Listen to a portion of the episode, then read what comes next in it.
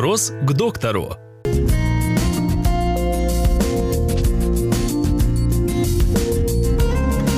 Сколько часов должен спать ребенок в возрасте до года? И стоит ли волноваться, если он не досыпает несколько часов? Знаете, я совершенно не готов вот, произносить конкретную цифру. Ну, скажу я вам, что он в возрасте дохода, во-первых, вы же сами понимаете, что новорожденные и в 12 месяцев или в 11 они спят разные. Да? Во всех э, справочниках, и даже в справочнике доктора Комаровского, есть конкретные цифры норм сна. Это не такая большая проблема. На самом деле, вы должны четко понимать, что ориентироваться надо все-таки не на цифру, сколько должен спать, а на то, как себя ребенок чувствует.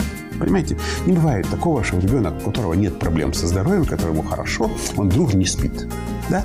Ну, главное, э, вот о чем вы должны э, задумываться всегда. Ну, ребенок не может э, там сутками не спать. Если ребенок с утра до ночи орет, то это же не со сном проблемы. Это проблемы со здоровьем. Да? Сон – это просто картинка. В ней видно, это как в нем, как в зеркале, отражается общее состояние здоровья, но не только здоровье ребенка, а состояние окружающей среды. Почему? Ребенок абсолютно здоров, но его покусали комары да, или по нему мухи ползают, или в комнате жарко, или зуд, потому что одежда некачественная.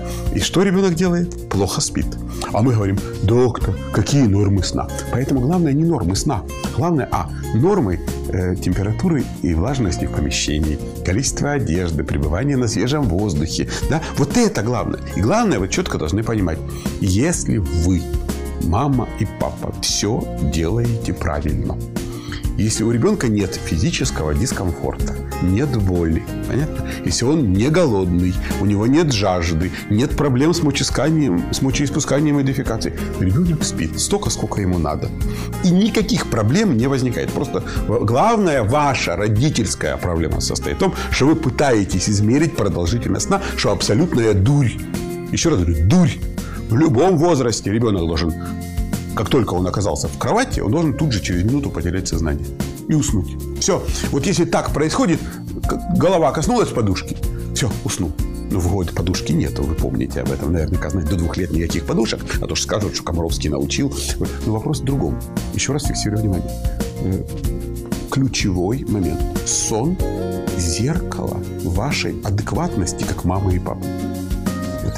Ребенок может целый вечер сидеть и пялиться в телевизор. И потом вы будете лечить его, потому что он плохо спит. А он может вечер провести на свежем воздухе, бегая с мамой и папой. И тогда он будет спать крепко и замечательно. И никого никаких проблем не будет. Поэтому главный совет от доктора Комаровского. Не учите нормы сна.